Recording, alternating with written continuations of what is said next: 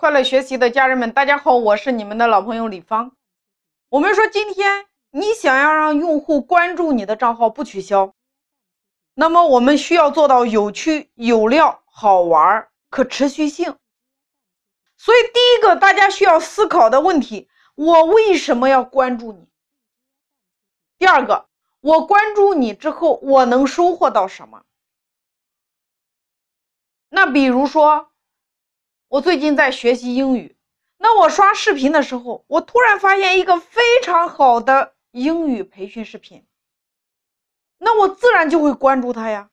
你发现没有？我关注它是对我有用、有干货，又或者说这个视频很搞笑，我关注它有趣。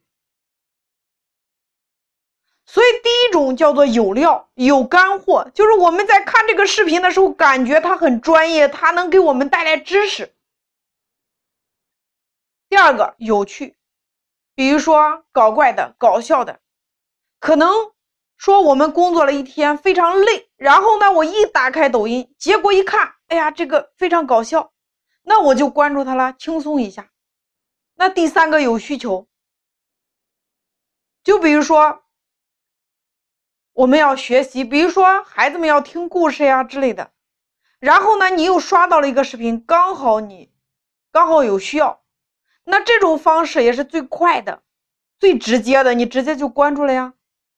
那么第四种就是好玩、很可爱、很逗比的那种。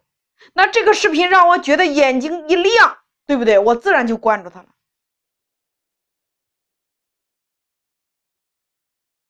所以说。